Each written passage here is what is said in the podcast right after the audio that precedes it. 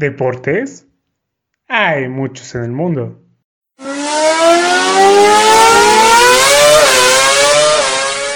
Es imposible hablar de todos ellos.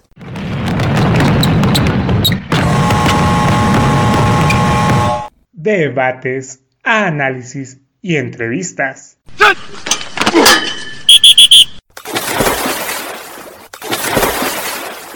¿Dos güeyes? ¿Y una morra? Haciendo un podcast deportivo.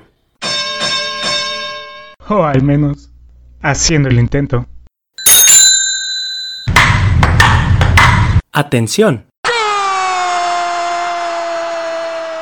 Estás entrando al vestidor.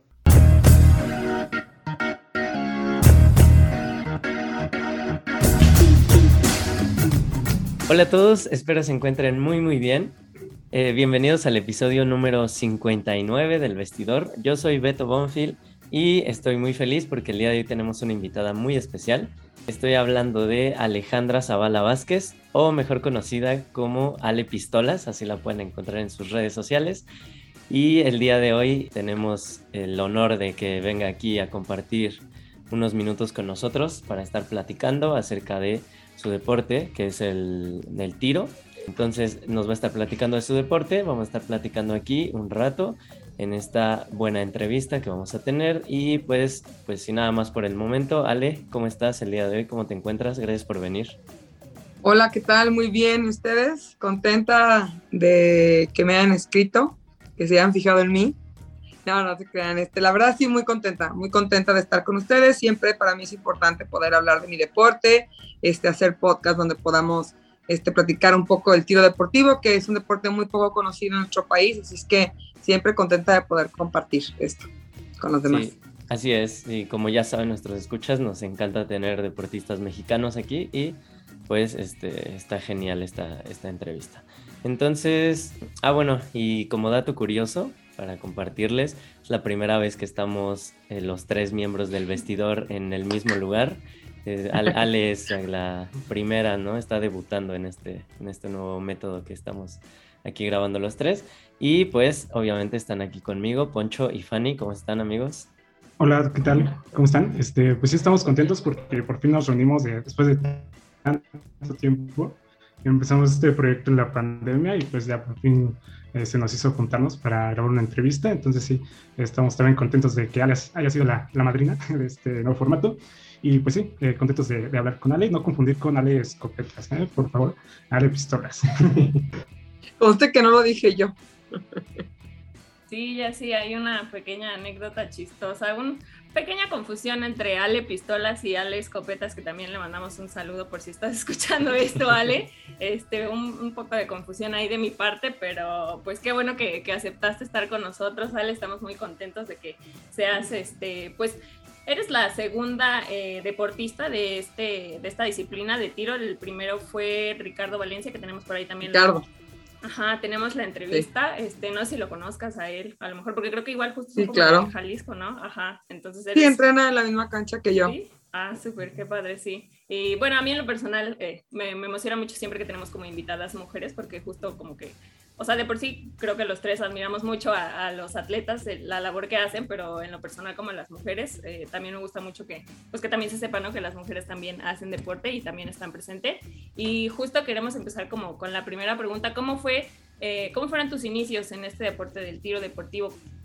Bueno, fue de muy chiquita, es, un deporte que viene de familia, mi, mi abuelo era tirador, mi papá también era tirador, entonces es algo que traigo en la sangre y algo que vi desde que era muy niña, yo desde que tengo uso de memoria recuerdo ver armas en mi casa y tenerle respeto, eh, recuerdo ir a un campo de tiro que son clubes cinegéticos donde se llevan a cabo este, actividades con armas de fuego y desde muy chiquita iba, era para mí algo recreativo. Ok, okay súper. ¿Y qué fue lo que te enamoró, te, te, hizo como querer dedicarte no solo este, como un hobby, un pasatiempo, sino dedicar pues todo este esfuerzo, todas estas horas, pues este compromiso, ¿no? Que lleva estar practicando una disciplina? ¿Qué fue lo que te hizo seguir adelante para pues llegar a donde has estado, ¿no? Este, tanto mundiales, eh, panamericanos, Juegos Olímpicos, ¿qué, ¿qué fue lo que te motivó para seguir adelante? Pues lo principal fue que me di cuenta desde muy chica que tenía el talento para hacerlo bien. Y cuando fue mis primeras competencias, que fueron eh, competencias pues estatales, regionales, después Olimpiadas Nacionales, que yo me inicié en Olimpiadas Nacionales, siempre lo hice ganando, siempre obteniendo el primer lugar, siempre rompiendo récords. Y creo que fui un atleta eh, en este aspecto con suerte. Porque pues cuando estás muy chico no entrenas como lo hago ahora, ¿no? Sí entrenaba y todo, pero también tiene una vida con mi familia y, y, no era la misma entrega que tengo en este momento y sin embargo para mí era como, wow, o sea, estoy ganando y ganarme una medalla y sentir que la hacía por Jalisco, mi papá siempre enseñó mucho el tema de, ser patriota, y también era mucho de sentirse así bien jalisciense, entonces para mí era como, wow, ganar medallas por Jalisco y qué chido, ¿no? Y, y mi papá se pone a cantar y ahí Jalisco, Jalisco, Jalisco y todo ese rollo, entonces yo me sentía como bien empoderada con ese show. Y me encantó y, y, me quedé, me quedé, pero obviamente me di cuenta en el camino que pues cada vez si quería ganar más y quería estar más arriba y no solamente ser la primera de México, pues tenía que entregarle más horas, sacrificar momentos con la familia, momentos con los amigos, incluso sacrificar momentos en los que la familia te necesita no solamente para diversión, sino esos momentos difíciles en los que pues necesitas estar con ellos y apapachar, también los sacrificas por estar ya sea entrenando o viajando para, para representar a tu país. Y a pesar de todo ello, me daba cuenta que me gustaba, que, que sacrificar esas cosas por entregarlas a mi deporte me hace sentir satisfacción interior. Entonces, obviamente, por eso decidí quedarme y entregarme al 100% al deporte. Oh, súper bien. Claro, y eso me hace pensar, o sea, todas esas horas de esfuerzo que, que comentas, pues se ven recompensadas, ¿no? Por esos momentos de, triunfo, de medallas, eh, ¿Cuál crees que es el mejor momento que has vivido en tu carrera deportiva o alguna anécdota que tengas que hayas dicho, ah, qué, bonito se siente y todo este esfuerzo valió la pena? Bueno, en realidad tengo muchos, muchos eh, momentos bonitos porque no solamente cuando te subes al podio y te cuelgas una medalla eh, te sientes mm, satisfecho. Hay competencias en las que no vas sería a ganar una medalla porque sabes que tu nivel en ese momento no, no es el suficiente para una medalla, pero sí lo es para poner a prueba esas cosas que en los entrenamientos haces, ¿no? Y el hecho de poder comprender eso, que yo creo que para muchos es muy difícil como atleta, mucho más para la gente que está a tu alrededor, ellos piensan que siempre tienes que ir a colgarte una medalla y que si no piensas así, entonces eres un mediocre, pero soy de esos atletas que piensan que no siempre se, siempre se gana más, no se gana siempre que te cuelgan una medalla, o sea, hay muchas otras maneras de ganar.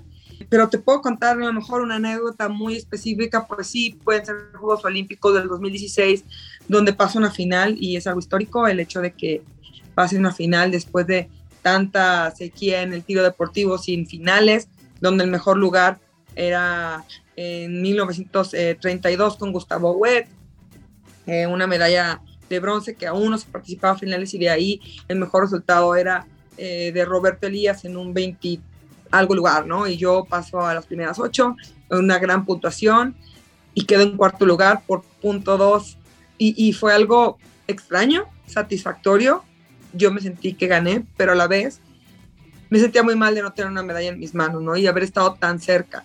Pero es ahí donde pues yo aprendí que sí, en esos momentos tan pequeños, pues sí es un tema ya de suerte, tiene que haber una ganadora.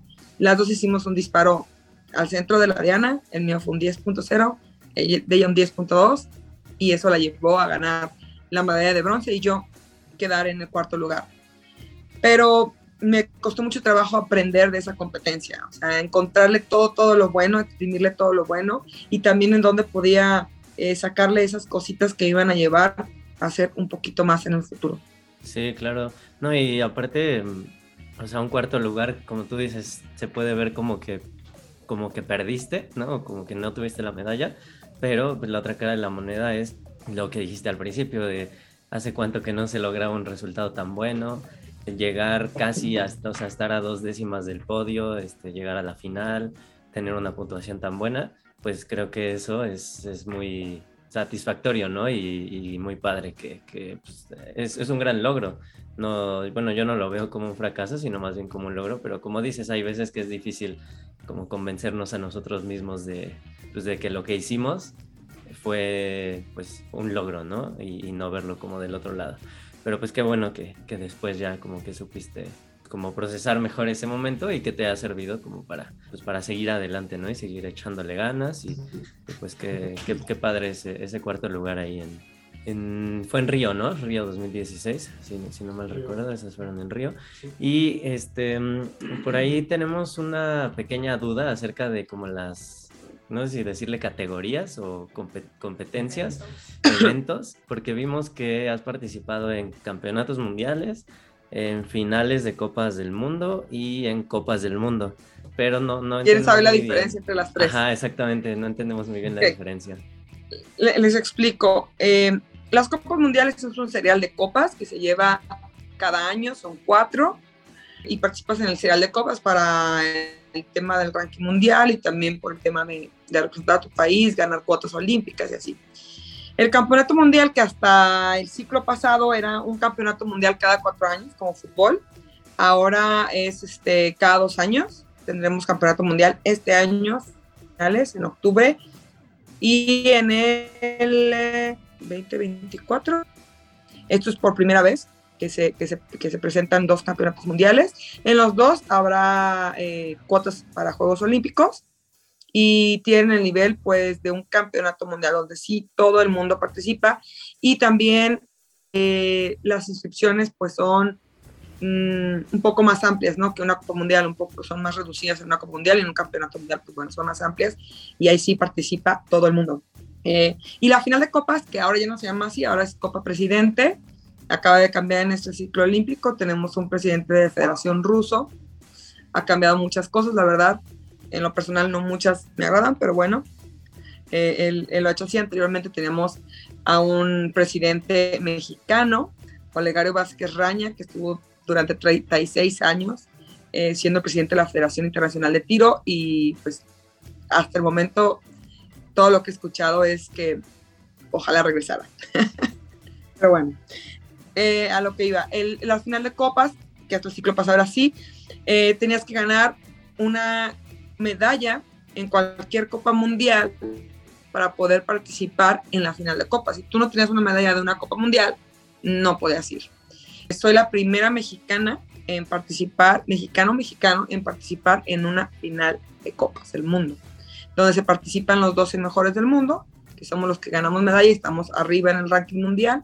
Y tengo, soy la única mexicana con, o mexicana, con dos medallas, eh, dos de oro en, de seis participaciones que tuve en final de copas. Sí, está súper padre que, o sea, justo que seas eh, primera mexicano, mexicane, o sea, hombre, mujer.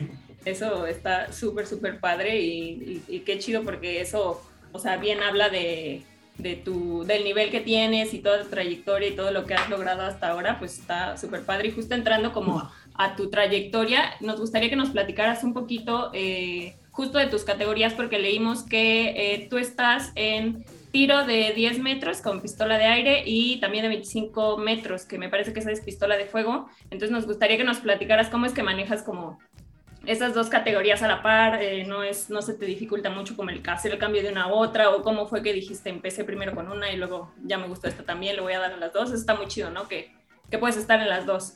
Sí, bueno, comencé con aire porque mi papá eh, así me dio una pistola de aire y comencé con ella.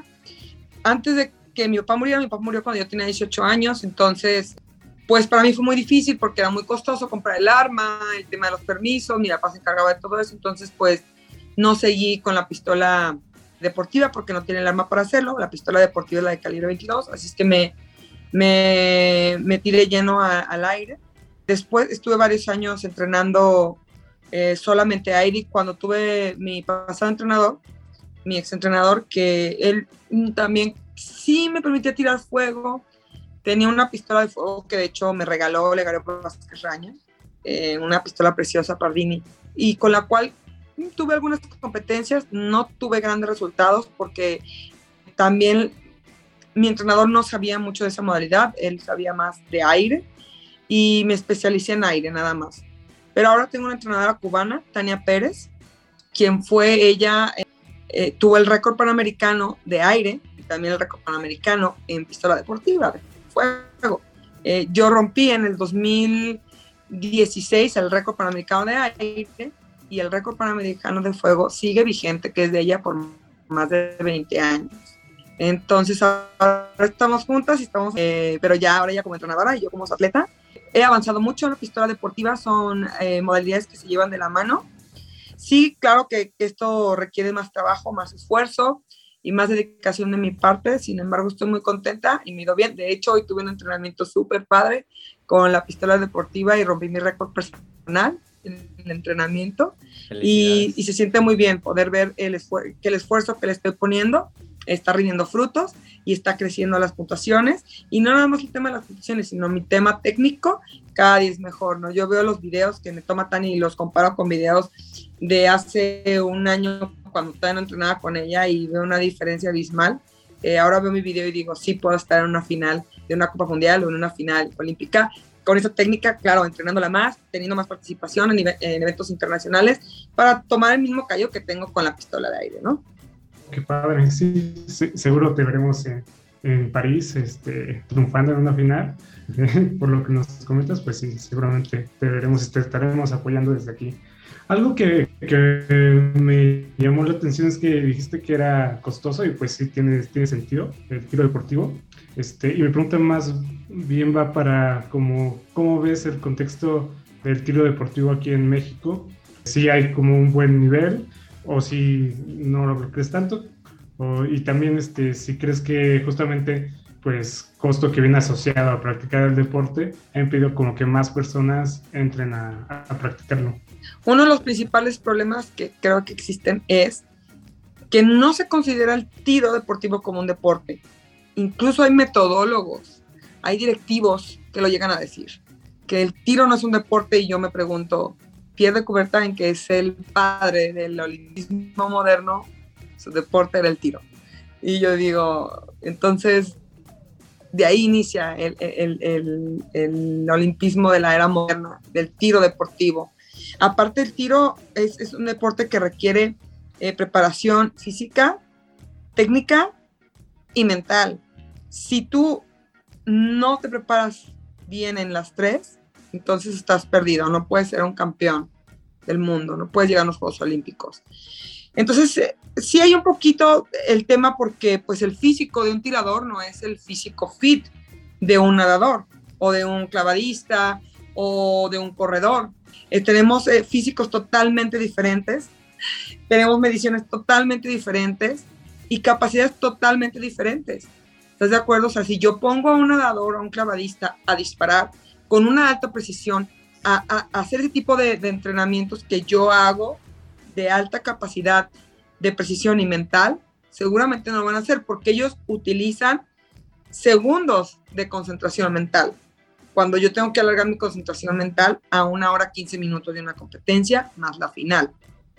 Entonces, ese yo creo que es uno de los principales problemas cuando dicen es que el tiro no es un deporte, es que no te, no te veo corriendo, no te veo echando brincos, pero a ver, hago otras cosas que son habilidades que requiero para poder darle a un objetivo que está a 10 metros de distancia y que mide el centro de una moneda de peso.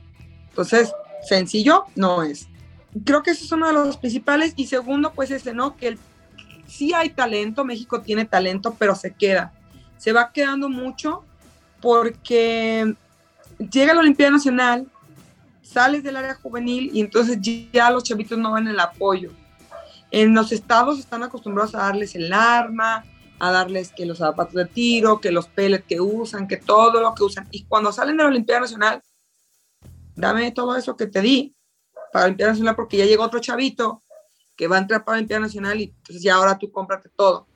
Entonces, no digo que esté mal que le den todo, pero también creo que acostumbran al morrito a que todo lo va a tener por parte del instituto. Entonces, cuando ya el chavo tiene que comprar las cosas, dicen, no manches, mejor me meto a estudiar, tengo que gastar mínimo 35 mil a 60 mil pesos en una pistola, este, más los diábolos, eh, que es una mínimo una cajita por semana, 180 pesos, o si tiras fuego, balas, que salen 1200 y tantos pesos, 500 balas, que a mí se me acaban en 3, 4 días, y es comprar y comprar y comprar. Chavito dice, pues esto no me está dando nada, me está quitando, ¿no? Entonces, también el chavito entrena, entrena, entrena, entrena y de repente es, ¿y, cuándo voy a salir a competir? El, el chavito quiere ir a El Salvador, a Guatemala, no sé, a salir, competir y empezar a crecer. Entonces, somos pocos los atletas que le metemos de nuestro dinero para podernos ir a viajar. Por ejemplo, yo este año he estado haciendo un plan en donde pedí la, el apoyo por parte de la federación, del aval, para poder viajar, porque ahorita está muy detenido el tema del apoyo en el deporte y yo entiendo que son procesos que cualquier país pasa, no es algo que nada más pasa en México y que digamos, oh, México está perdido. No, o sea, es algo que pasa en todos los países y no, no todos los países ganan porque siempre están viajando. O sea, eh, sí es importante, pero también el mismo atleta le apuesta a su carrera deportiva y es algo que yo estoy haciendo, ¿no? Por eso me fui al Cairo, voy en Mayo Granada y puse yo un planecito en el que, bueno, vamos a, a buscar sponsors también, vamos a ponerle de nuestra parte para poder hacer una buena preparación. Pero, pero también es complicado el hecho al momento de buscar sponsors que uso armas. Entonces es ah, como, mm, te vamos a tomar fotos, pero no salgas con tu pistola. Es como si entonces a uno de clavado o a uno de nado sincronizado le dicen, no salgas con tu traje de baño. No se van a aventar a la alberca en ropa, ¿verdad? O si le dicen a la de boliche, pues no salgas con tu bola de boliche. Se me ocurren esos deportes, ¿no? Entonces, digo yo, a mí una vez una revista me hace una entrevista y, entonces yo llevo con mi pistola en la entrevista, me, bueno, no, una sesión de fotos, me ponen súper guapa, me peinan, me arreglan toda y yo saco mi pistola y voy al, al, foro con mi pistola, ¿no? Y ellos dicen, ah, no, es que me pidieron que no salieras con tu pistola, pues entonces no quiero fotos. Oye, pero ya está pagado y que no me importa, no quiero fotos. ¿Por qué? Pero es que mírale, o sea, si, si sabes cómo me llamo en Instagram, ¿verdad? si dale pistola, ah. Si sabes lo que hago, ah, sí, tiro, ah. O sea, es como si a ti te digo, deja la cámara, tómame fotos, pero deja la cámara a un lado. ¿Cómo me las tomas? Es como si yo te, digo, tómame fotos con el celular y tú eres un, un fotógrafo profesional y el morro así como que, hijo, y él era un súper fotógrafo. Híjole, pues, no manches, espérame. Estuvimos esperándonos, yo creo que fue como media hora, un poquito más, que se estuvo escribiendo con los eh, productores de la revista y directores y todo ese show, hasta que dijeron, ok, tómate unas fotos artísticas, que salga la pistola, pero tampoco que se vea como o que se vea acá muy mafioso el show. Y yo me dio poquito coraje, ¿no? Porque dije, pues no soy francotiradora, ¿no? O sea, estoy haciendo deporte. Dije, bueno, también cálmate, Ale. Y sí, las fotos quedaron maravillosas, a mí me encantaron mis fotos. Me veo guapísima además. Este, y no le hicieron Photoshop porque le dije, no quiero Photoshop, no me quites el lunar, no me, no me quites la lonjita, a mí déjame todo como soy. Y la verdad quedaron bien chidas. Este, salgo con, así como súper sexy con mi pistola como acá. Este, por ahí están las fotos en mi Instagram. Y a mí me encantó y la gente le encantó y no se ven agresivas las fotos, se ven muy chidas. Y pues es ir aprendiendo también yo a defender lo que hago, ¿no? Y eso sí me ha costado trabajo con el tema de los patrocinios, pero bueno, ahí vamos caminando. Tengo muy buenos patrocinadores que vale la pena mencionarlos, se puede. Este, me patrocina, me patrocina Sana, que es de vitaminas, eh, suplementos alimenticios, que para mí es, wow, yo estoy encantada con ese patrocinio. Me patrocina Electrolit, me patrocina, este, nada como estar bien hidratado, en, más ahorita con el calor, ¿no? Este, también tengo un patrocinio ahí eh, con azúcar y caña, que también ha sido un patrocinio muy bueno, que han confiado mucho nosotros en un equipo de atletas olímpicos de distintos deportes. Y hasta el momento son los patrocinios que tengo. Tenía otros dos, pero bueno, con el tema de no clasificar a Tokio, quedé fuera, lo comprendo y espero, bueno, ahorita estoy en pláticas con algunos otros para poder tener más patrocinios y más apoyos que la verdad hacen mucha falta. son necesarios, totalmente. Oye, ¿crees que sin estos sponsors, sin obviamente, este, bueno, el apoyo del gobierno que pueda dar, o sea, pero sobre todo estos sponsors que es como pues este apoyo adicional que hay, pues se podría tener una carrera en, tiro deportivo, o sea, porque justamente eh, pues lo que nos comentabas de los costos y, o sea, los viajes, las competencias, creo que es algo que fundamentalmente te, hace crecer y te hace desarrollarte como deportista, la competencia siempre te, hace crecer ¿Crees que se pueda eh, sin este apoyo de, los sponsors? Eh, para, bueno, si alguien quiere como dedicarse al tiro deportivo, ¿se, ¿se, podría o realmente es complicado? Sí se puede porque también existe el apoyo por parte de los institutos de CONADE, con becas. sea, no digo que no lo hay. En, ha habido años en los que a me han apoyado muchísimo y he viajado mucho alrededor del mundo y esto me ha ayudado a, hacerme a mi especialización como tiradora. Eh, sin embargo, pues como te digo, en este momento estamos pasando por un momento difícil en el país. No nada más en el deporte, yo creo que en muchas otras áreas, este, con el tema económico, entonces es por eso que los sponsors son muy importantes. Pero yo te puedo decir que ha habido ciclos olímpicos en los que yo he viajado alrededor de 27, 28 competencias internacionales por año, todas este, pagadas por CONADE y también por el apoyo de, mi instituto.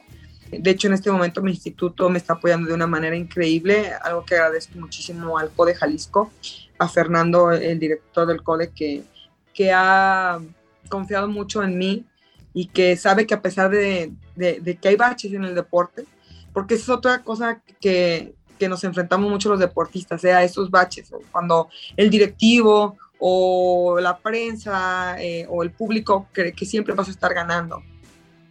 No hay nadie que siempre esté ganando. O sea, son pocos en el mundo que siempre están ganando. Es, muy difícil siempre sea el primer lugar. En todos los deportes siempre se pierde más de lo que se gana. O sea, siempre. Es, es, muy difícil ser siempre el primer lugar, y más en un deporte donde una línea de tiros son 180 tiradores. O sea, de verdad es muy complicado. Y la prensa a veces es muy dura y, y, y, los med, o sea, eh, los directivos quieren ser siempre, te quieren ver siempre con una medalla colgada y dices, oye, espérame, pues es que todo el tiempo estoy entrenando, todo el tiempo me estoy preparando, pero a veces también yo di lo mejor de mí y hice mi mejor tirada, pero ese día fulanita le fue mejor y quedó en, en, en tercero, yo en cuarto, en quinto y, y no me puedes este, tampoco por eso bajar mi beca, me puedes hacer a un lado, ¿no? Y, es el caso que pasa conmigo, que no clasifico a Tokio. Este, me quedé ahí en la recta final, en un octavo del ranking mundial, creo que es un muy buen número. Sin embargo, pues lo perdí todo. O sea, se me fue a Dios mi beca, ahorita estoy ganando una beca mínima. Este, y, es complicado, la verdad, cuando, cuando sabes que eres un atleta con siete medallas de Copa Mundiales, dos veces primero el ranking mundial, que de esos hay pocos en este país, y que tienes una beca de clasificado nacional pues ni modo, como se dice vulgarmente, a pechugar, y chava, o sea, dale, o sea, no hay de otra, ¿no? Y, si, lo, si es lo que amas y es lo que quieres, pues otra gente no lo podrá comprender, pero tú misma lo comprendes. Y ese es ahí también una, un, poco, un poco difícil, ¿no? Cuando el atleta ese que ven siempre arriba y de repente, pum, tiene un mal clavado y ya, no manches, se pasa de lanza y, oye, espérame, pero te estás olvidando de todo aquello que el chavo ha sacrificado por estar aquí y que nadie sabe lo que ese chavo siente cuando está ahí parado en esa plataforma y se tira un clavado. O nadie sabe lo que Alex Zavala siente cuando está ahí, depende de un disparo el hecho de una clasificación olímpica. No, nadie sabe lo que se siente, ni nadie sabe lo que Ale siente cuando sale de esa línea de tiro y se tiene que sentar en la silla a ver esa final terminarse sabiendo que no está clasificada a unos Juegos Olímpicos cuando ella esperaba ir. Y no saben todo lo que hay detrás de eso. Un rompimiento de pareja, eh, un rompimiento con el entrenador, situaciones súper complicadas en la vida personal de Alejandra y todo el mundo dice, eh, esa morra ya, ya se acabó, ya no funciona, porque lo dicen y lo oyes y te llega por ahí todo el mundo, ah, ya, pero espérense porque ahí va, dale para rato. Sí, claro. Pues bueno, quiero comentar varias cosas de, de, todo esto que has dicho en los últimos minutos. Uno es este que lo que dijiste de como los estereotipos de los deportistas y que por eso a veces hay gente que te dice que pues que tú no haces deporte, pero pues o sea, lo vemos en todo, ¿no? Por ejemplo, no es lo mismo el cuerpo de un porque tú tú te referías a que ustedes no tienen un cuerpo fit como los deportistas, pero pues por ejemplo, el béisbol es un deporte muy muy conocido, muy popular y yo tampoco veo que los que los beisbolistas estén acá en, en, forma, ¿no? Y, por ejemplo, no es lo mismo el cuerpo de un atleta de 100 metros planos que el cuerpo de un maratonista, ¿no? O, de un lanzador de bala que de un este, salto, ¿no? De altura. Entonces, pues creo que eso, concuerdo contigo, pues son estereotipos, ¿no? Que se nos han inculcado y que por eso a veces pues, te dicen, no, no, no es deporte, pero pues no, yo creo que nada tiene que ver o sea, yo creo que lo más, lo más importante es la disciplina eh, que, que, tú le pones a, a, los entrenamientos, que lo que dejas de hacer, las competencias a las que vas, todo eso, tus medallas, al cuerpo, ¿no? O a cómo te ves físicamente, pues eso no tiene nada que ver.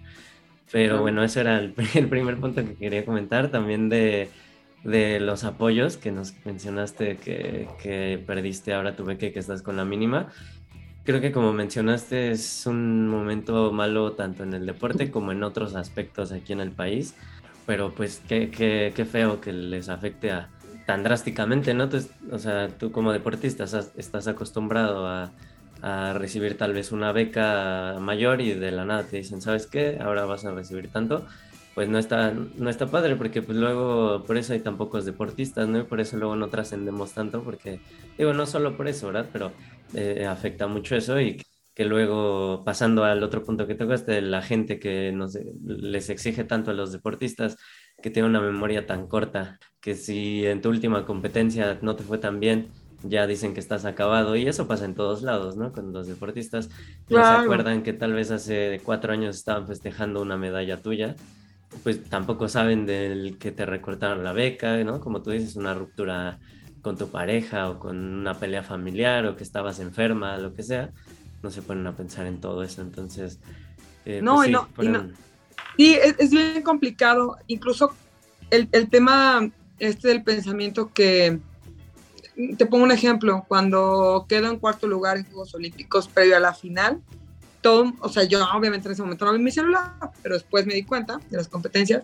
¡Wow! Alejandro Zavala, historia, miles de mensajes súper bellos de la gente, de nuestra esperanza, y una medalla para México, y echarle todos los kilos, y vamos, esto y el otro. Yo en ese tiempo pesaba 30 kilos más que ahora. Estaba muy gordita. Y que mira, que Alejandra, y que vamos, y wow, y esto, y el otro, y verlo. Bien bello, ¿no? Llegó a la final, quedó en cuarto, para mí, wow, histórico.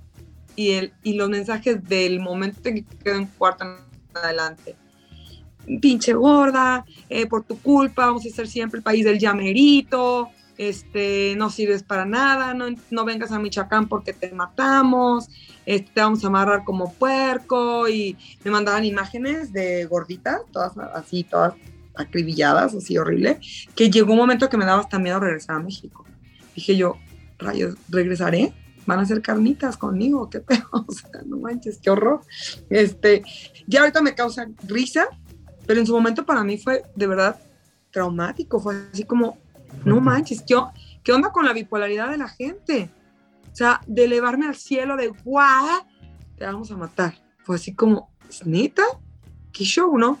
Entonces, pues también ahí es el tema de la gente no se acuerda. Primeramente, se acuerdan de nosotros cada cuatro años por unos Juegos Olímpicos. Y, en, e, y ahora, ¿eh? porque ahora es, es, más mediático y por las redes sociales y todo eso. Pero si no, nadie se acuerda de uno. Nadie sabe que yo eh, fui y gané una Copa Mundial. Nadie sabe que yo fui y que rompí un récord este, panamericano. Nadie sabe nada de eso.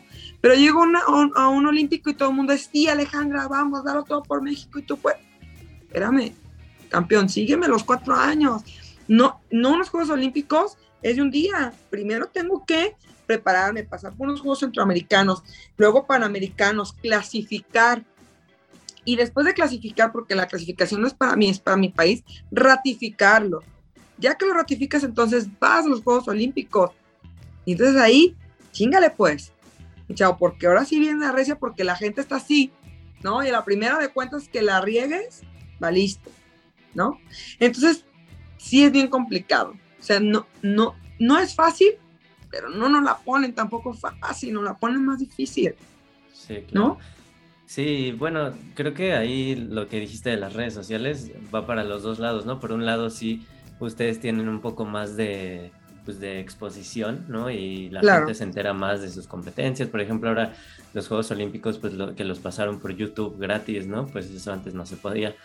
Pero por otro lado, pues ese es lo que es el lado malo de las redes, que es que a veces es como que muy desproporcionado como la reacción de la gente, ¿no? Como tú dices, saca, eh, obtienes un cuarto lugar y te amenazan, es como, oye, o sea, pues tú quién eres, ¿no? Como para venir y amenazarme o exigirme cualquier cosa, ¿no? Es más...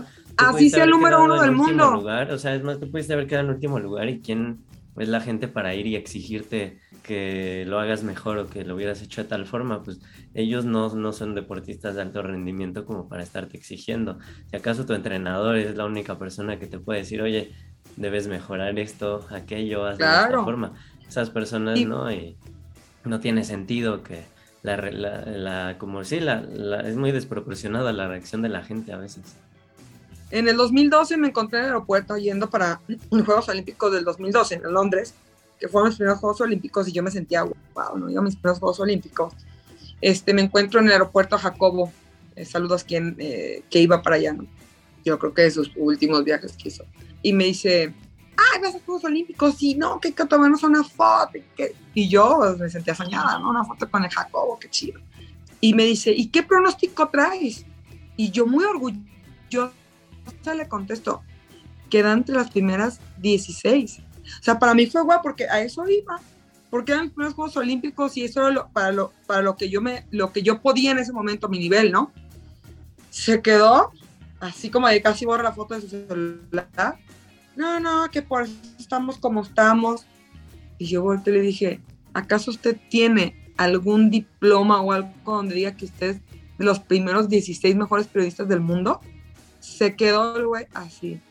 Y yo me dije, ay, qué bueno que le contesté esto a Jacobo, porque qué mal me cayó. O sea, desde ahí, o sea, desde el tema de los medios, o sea, no todos los medios son así, o sea, yo la verdad es que estoy muy agradecida con los medios porque gracias a ustedes, o sea, por ejemplo, ese tema de los podcasts, el tema de que venga una persona, te haga un reportaje, lo transmita, te busque a pesar de que pues tus resultados no han sido buenos hasta el momento, pero saben que, que tienen la capacidad, que estudien tu carrera deportiva, que te escriban y te digan, oye, le sabemos que, que te está yendo bien, qué onda, que ganaste una medalla de plata, ah, no, es escopeta. Eh, ¿Qué onda, le una entrevista, sea, está chido. Es cotorreo, cotorreo aquí, Carlos. Este, de cartas, mi chavo. Este, no, no, ya en buena onda, la neta está chido. Que te busquen, que, que quieren saber tu historia, los buenos, los malos momentos, ¿por qué no? Que te pregunten, oye, ¿por qué te fue mal? ¿Qué pasó? Cuéntanos, o sea, ¿qué te hace falta? O sea, ¿sí me entiendes? Eh, y hay, muchos periodistas también que, híjole, la riegan, pues, o sea, me han tocado unos que están cero preparados. También me ha tocado el tema de, de, dar una entrevista y que todo lo cambie o sea, cuando yo regreso del, de Río, yo muy feliz, llego al aeropuerto y a mi gente para, para hacerme entrevista y yo comento, a ver, hay que comprender que a México nos hace falta tiempo para, para estar como los países del primer mundo. O sea, no estoy diciendo algo que, que sea oculto, ¿va? O que, le, o que encontré el, el hilo negro del tema, ¿no? O sea, sabemos que no somos un país de primer mundo. ¿no? Pero vamos por buen camino. Y estaba ganando cuarto lugar Ale Valencia. Y decía, y bueno, está Ale. Y, y, ay, Diego también estaba ganando cuarto lugar. Y decía, oigan, vamos por buen camino, ¿no? Ah, no, bueno, pues ponen en, en este periódico Alejandra y ponen, entre comillas, comenta, México con 50 años de retraso, somos un país tercermundista, bla.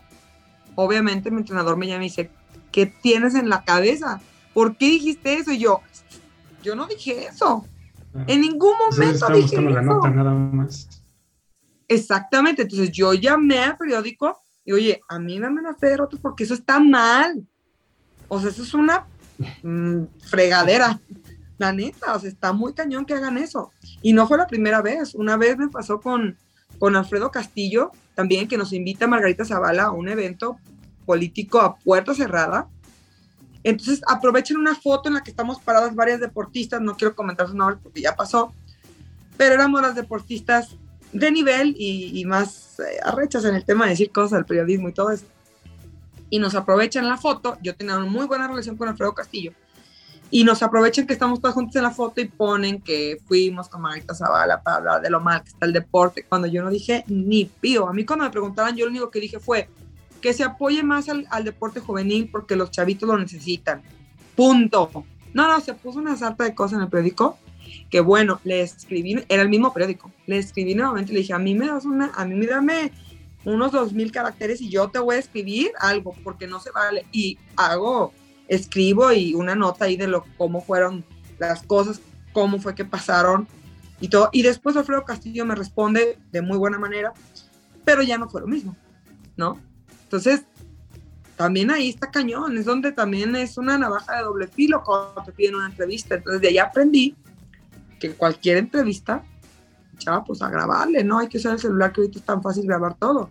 Para que dijo esto, no, chavo, aquí está, mira, no lo dije así, te me estás equivocando. Ya no me ha pasado, lástima porque me quedé con las grabaciones con ganas de, con ganas de hacerla de todos. No se crean.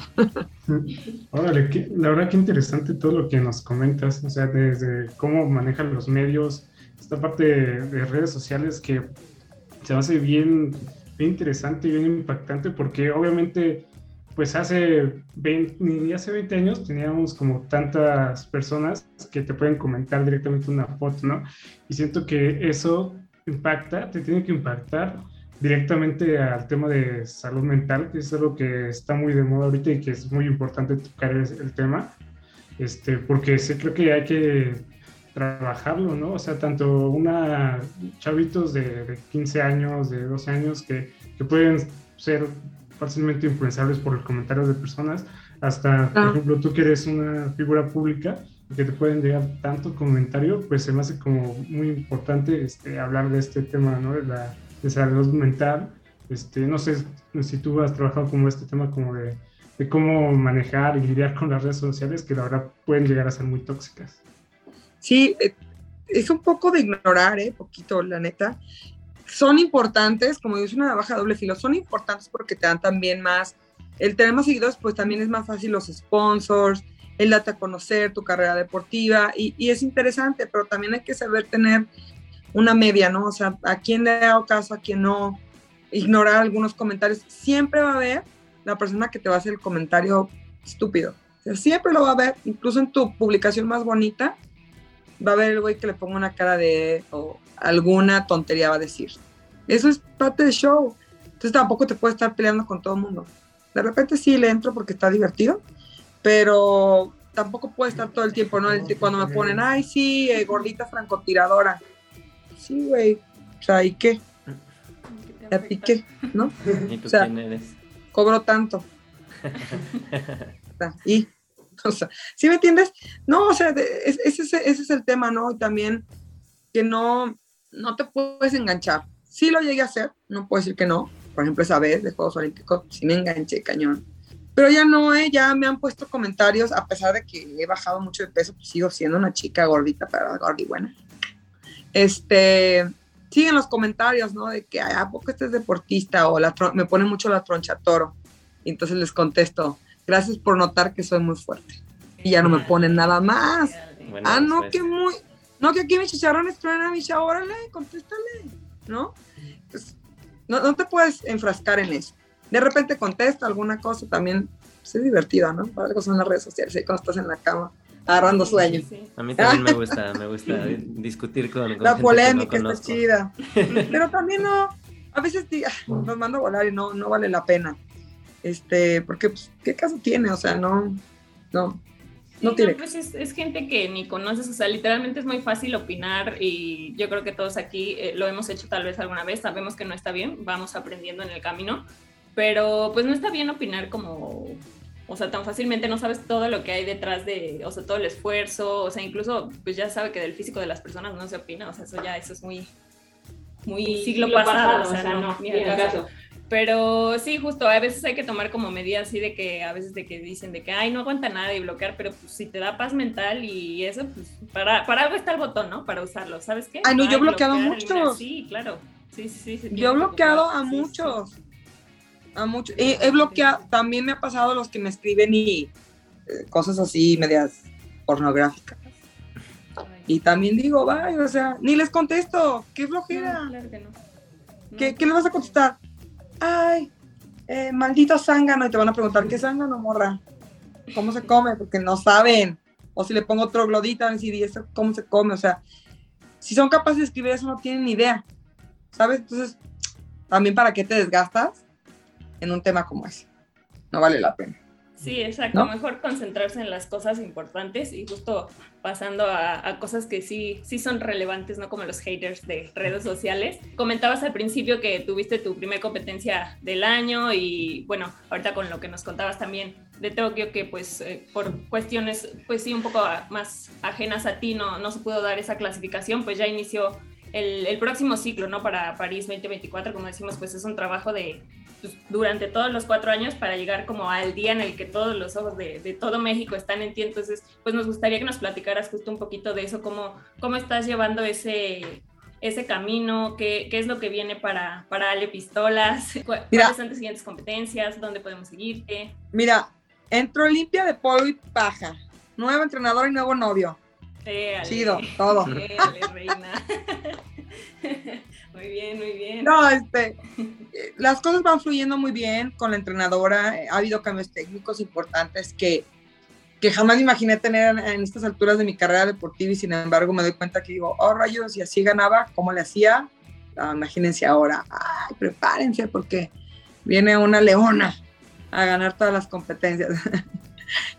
eh, me, estoy, me fui a, un, a, una Copa Mundial, la primera Copa Mundial de este año, que es el Cairo, la verdad, con la idea más de que ganar o entrar a una final o todo era iniciar, hacer un, un, este, recharge de todo lo que se requiere de una competencia, ¿no? Porque ya tenía mucho tiempo sin competir. El tema competencia fue en marzo del 2021, pero antes de marzo del 2021 tenía año y medio sin competir. Entonces, pues fue bien complicado eh, eh, enfrentarme nuevamente al escenario con los cambios, con la nueva entrenadora.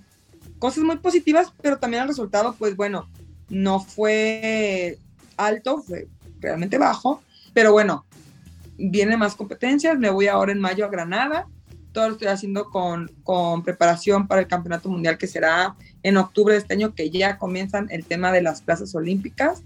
En este momento no me encuentro en el nivel de ir a un Campeonato Mundial ganar una plaza olímpica, pero me estoy preparando para ello y no me quiero perder una oportunidad en la que todo puede pasar, ¿no? Nunca, nunca sabemos. Al final de cuentas, el único que sabe cuándo, cómo y dónde te va a tocar una medalla olímpica, te va a tocar este, algo bueno o algo malo, es Dios, entonces pues hay que tomar todas las oportunidades. Y esa es la primera. Ya ahorita estoy clasificada como, como seleccionada nacional en primer lugar en las dos modalidades. Es la primera vez que estoy en las dos modalidades así. Y, y voy en junio, si Dios quiere, y con AVE también. Vamos para Guatemala a participar en el campeonato centroamericano, donde se darán las cuotas centroamericanas. Imagino que nos deben de mandar, porque si no vamos ahí, pues no vamos a Juegos Centroamericanos. Ya ahora me siento más segura porque tengo la, la capacidad en las dos modalidades de, al menos en este momento en, en Centroamérica, ganar las cuotas eh, en, en, las dos. En aire eh, voy muy bien, he avanzado muchísimo, eh, ha habido cambios increíbles y muy positivos que me hace sentir segura de que, de que París 2024 es una oportunidad de estar nuevamente en las finales y pelear por una medalla. Súper, pues ojalá así sea. Me gusta mucho como la forma en la que te expresas y que hablas también, o sea, tanto de, los, de las cosas buenas, de los logros, como de los fracasos, por así decirlo, o sea, de cuando estamos abajo, cuando estamos arriba, porque, o sea, pues no hay que quedarse ahí, ¿no? O sea, a lo mejor hoy no tuviste un buen día, pero pues justo eso como pues lo puedes agarrar de motivación y seguir adelante y, y echarle más, ¿no? Como justo para decías, para que haya Ale para rato. Y es que te, te, voy a, te voy a decir un secretito, sí, sí. te voy a decir un secreto, que muchos a veces no saben. Los deportistas no somos robots, somos seres humanos. Sí, sí, sí, totalmente. Como comentábamos hace rato, es muy fácil juzgar y exigir que hagan las cosas como perfectas, pero pues no sabes como situaciones ajenas por lo que estén pasando. Y, y también nos equivocamos. Sí, claro, sí, sí, sí, se vale. Totalmente. Y también tenemos ego y también la regamos en nuestros pensamientos y, o sea, es de una todo. persona normal, claro, sí, como todos. Totalmente. Sí, sí, sí. Así es. Pues sí. Pues, pues, sí, de hecho, o sea, es como algo que, que llevo pensando desde hace mucho de cuando alguien critica a un deportista. Así pongo el ejemplo, si yo te criticara, pues yo no soy tal vez ni el mejor de mi oficina, ¿cómo me voy a poner a criticar a, a una deportista que ha ido a Juegos Olímpicos, que es la, la, número uno del ranking nacional, que ha tenido copas del mundo? Eh, si, si no puedo ser ni el, ni el mejor en mi oficina, ¿no? Primero hay que O, cri o critícame, espejo. o critícame, pero hazme una crítica que me vaya a impulsar claro. o que me vaya a servir a ser mejor. Yo, yo no estoy cerrada a la crítica, la crítica es parte del crecimiento. Claro, sí, sí. Pero no si va a una crítica, crítica que no me va a servir de nada, uh -huh. pues quédate callado. Exactamente, sí, sí, exactamente. Sí, pero pues bueno, es, decía, lo bueno y lo malo de las redes. Por un lado estás, la gente puede llegar más fácil a conocerte y por otro lado, pues también llega más fácil gente, gente a decir tonterías. Pero bueno, lo que dijimos, está el botón de bloquear y qué bueno que tú lo tomes de esa forma, ¿no? De la forma positiva, de la forma de que, ¿sabes qué? No, no me voy a enganchar, no, no me voy a, a tomar tan personales las críticas de... Me agarró una de estas, mira. y ya. Sí. Se me olvidó todo. Con un vinito y ya con eso. pero, pues, pero pues sí, supongo que aquí estoy hablando por todo el equipo, nos gustó mucho esta, esta entrevista, tu manera de pensar, coincidimos bastante en lo que piensas. Creo que se dejaron buenos mensajes al respecto de los deportistas, de lo que es practicar un deporte y además pues conocimos un poco más de Ale Pistolas, ¿no? Que si nos dejas tus redes sociales, si quieres dejarnos tus redes para que todavía te conozcan un poco más bueno, sale pistolas, pero exactamente cómo, cómo te encuentran Para que no todos se lados. Sí, arroba. Mi compañera. Sí. Para que no se confundan como Fanny. Este. Fanny, Ale pistolas, claro. Sí, ya, ya, ya. no, pero también sigan a mi amiga Ale Escopetas. Es una gran atleta, muy joven y que le está yendo súper bien. Va por muy buen camino. Acaba de ganar una medalla de plata por equipos mixtos. Y creo que ahorita va rumbo a la Copa Mundial en Lonato, Italia Así es que échenle toda la buena vida, mándensela para que les vaya muy bien a Jorge y a Ale. ellos tiran trap. Pero bueno, sí, mis redes sociales son Ale Pistolas, así me puedes encontrar en mi fanpage y en mi en Twitter y en todo. Y también me pueden buscar como Alejandra Zavala Vázquez. Si quieren saber un poco más de mí, ver fotos de mí antes y después, también.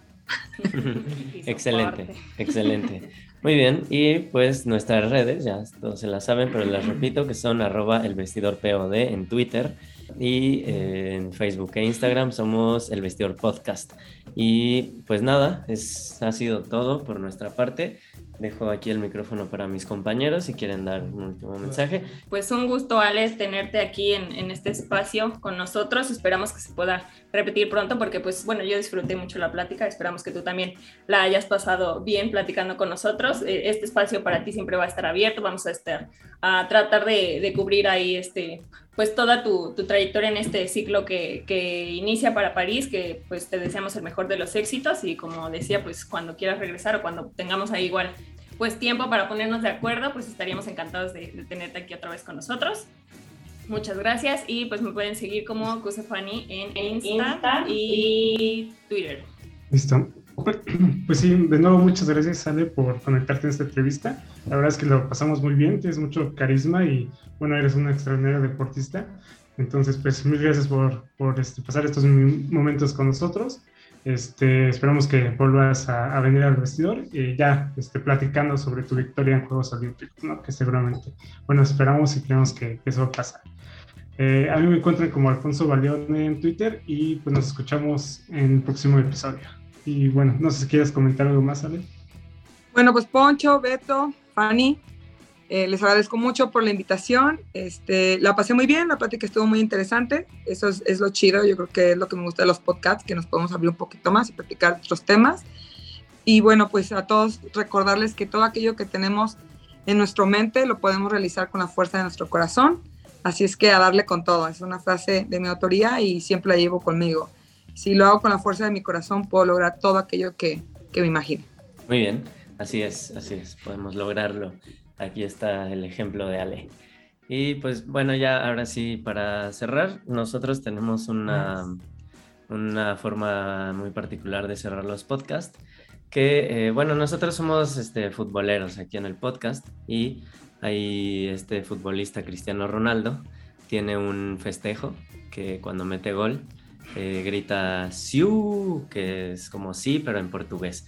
Entonces nosotros así, se, así cerramos todos nuestros podcasts con el grito de Siu de Cristiano Ronaldo. Entonces no sé si nos quieras acompañar en, esta ocasión. Ok. ok. y, ya con eso nos despedimos. Una, dos, tres. tres. Excelente. Gracias.